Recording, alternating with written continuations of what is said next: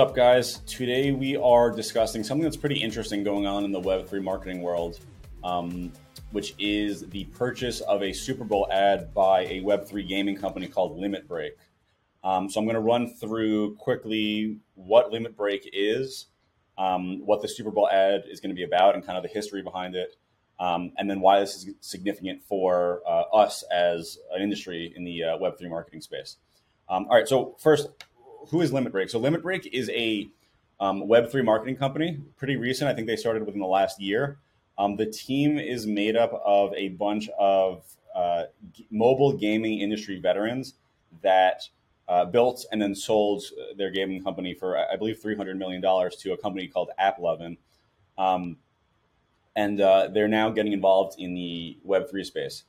Um, they just raised, I think, back in March, about two hundred million dollars, which is insane. Made a ton of headlines if you follow any of the the VC focused publications in the in the tech world.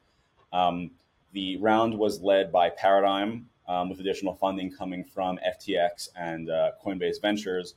Um, so a lot of kind of heavy hitters getting involved in this, I guess, mainly because they have so much experience in the mobile gaming industry that Web three is kind of the next uh, venture for these guys. Um, beyond the you know massive raise that they did, uh, they are most well known for the creation of Digidaigaku, I believe is the correct pronunciation. It's an NFT uh, collection. Um, it was launched as a free mint and very quickly shot up to like an eighteen thousand dollar floor price, uh, which made uh, also tons of headlines. Um, you know, probably one of the most successful free mint projects there is. Um, anyway, so that's what Limit Break is. Um, they just bought a Super Bowl ad um, for this upcoming 2023 Super Bowl to, to go out in February. Um, so I want to break it down just a little bit about you know the price of it, what they're doing in it. Um, so they it's a 30 second ad, um, as most Super Bowl ads are, and they paid six and a half million dollars for it. Um, I, I've never bought a Super Bowl ad. I don't know if that's expensive or normal. I imagine it's fairly normal, but still, it's it's the first ever, um, according to Gabe Leydon, who's the CEO of Limit Break.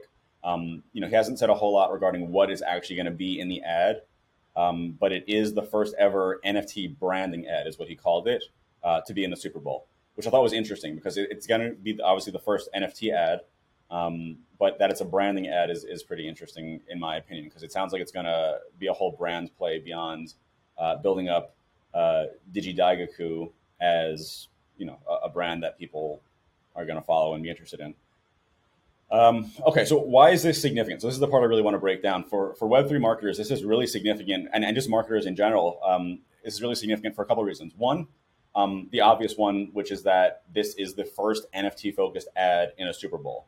Um, last year we had, uh, I believe it was two Super Bowl ads that were focused on crypto and Web3. There was Coinbase, who had the QR code ad, and then eToro had one that was kind of half crypto, half stock focused. Um, Coinbase QR code ad was uh, probably one of the most talked about ads in last year's Super Bowl. Um, but neither of those, uh, no ad in the Super Bowl ever has been focused on an NFT project, which I think is pretty cool. Um, and I'm really excited to see how this kind of turns out for, for these guys. Um, what really excites me about this, beyond it just being NFT focused, is that this is probably the first time in history that you can, in real time, publicly visible, track the performance of a Super Bowl ad on sales or volume of the product, which is crazy. And this is like a, a totally just blockchain enabled thing, which is something that probably no one ever even saw coming, which is super, super cool in my opinion. Um, what, what do I mean by that? So as an NFT project, you know, everything that's every transaction that happens for you know Digidaigaku is going to be um, recorded on the Ethereum blockchain. It's an ETH-based uh, project, um, which means as soon as the ad goes live, you can literally watch on a blockchain explorer or on OpenSea um, or any other thing that enables you know the, the, the watching of blockchain transactions um, to see how many ads are, are, sorry, how many purchases are happening, um, what price those are going for, the volume of it. Um, it's going to be I think super cool because we know they're they've been very public about what they're paying for this ad. Six and a half million dollars what they're paying for this ad.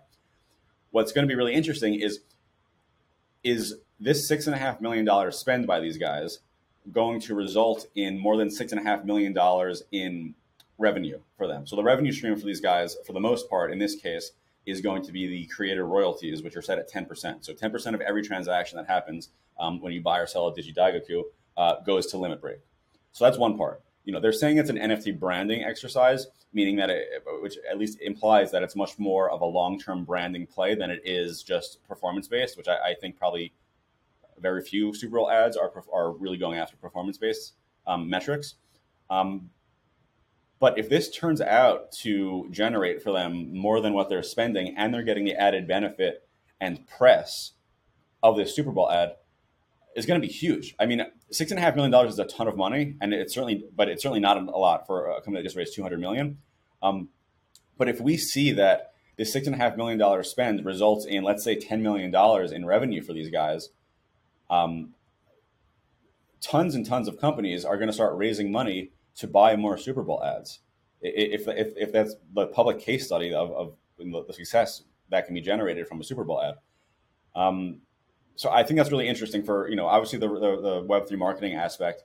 Um, but on top of that, it might have some implications regarding just the price of Super Bowl ads. Because I honestly, if I had to guess, I do think it's going to generate more than six and a half million dollars for these guys. Um, that's just my gut assumption, but the reach is massive with a Super Bowl ad, and six and a half million dollars isn't crazy if they're getting 10% of every transaction and the current floor price is like $12,000. So 10% of 12, uh, sorry, 10% of $12,000 times the number of transactions that happen created by the Super Bowl ad. Um, I think it's going to work out well for these guys. Um, so that's what I wanted to go through. I, I think, again, this is a, a super interesting um, case study that should be studied by Web3 marketers. Um, a $6.5 billion investment by Limit Break into a Super Bowl ad, will it result in the, uh, the volume and the branding impressions that they're looking for? Um, as always, if you found this podcast uh, interesting or valuable, uh, be sure to recommend to a friend. Um, that's all for today, guys. Thanks.